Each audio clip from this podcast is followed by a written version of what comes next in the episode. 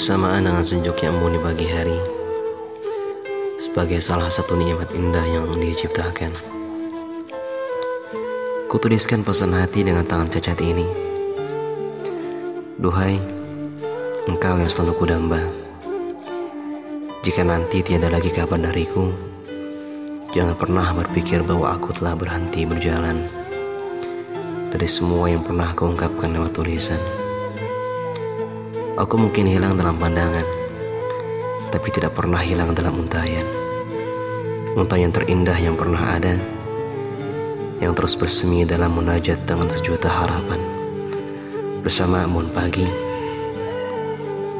benar katamu, tak semua hal bisa kita katakan.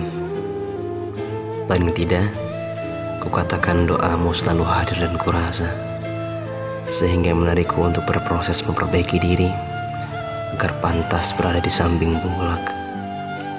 Semoga di suatu hari nanti kita dipertemukan dalam keridhaannya sebagai jawaban atas doa ketulusanmu.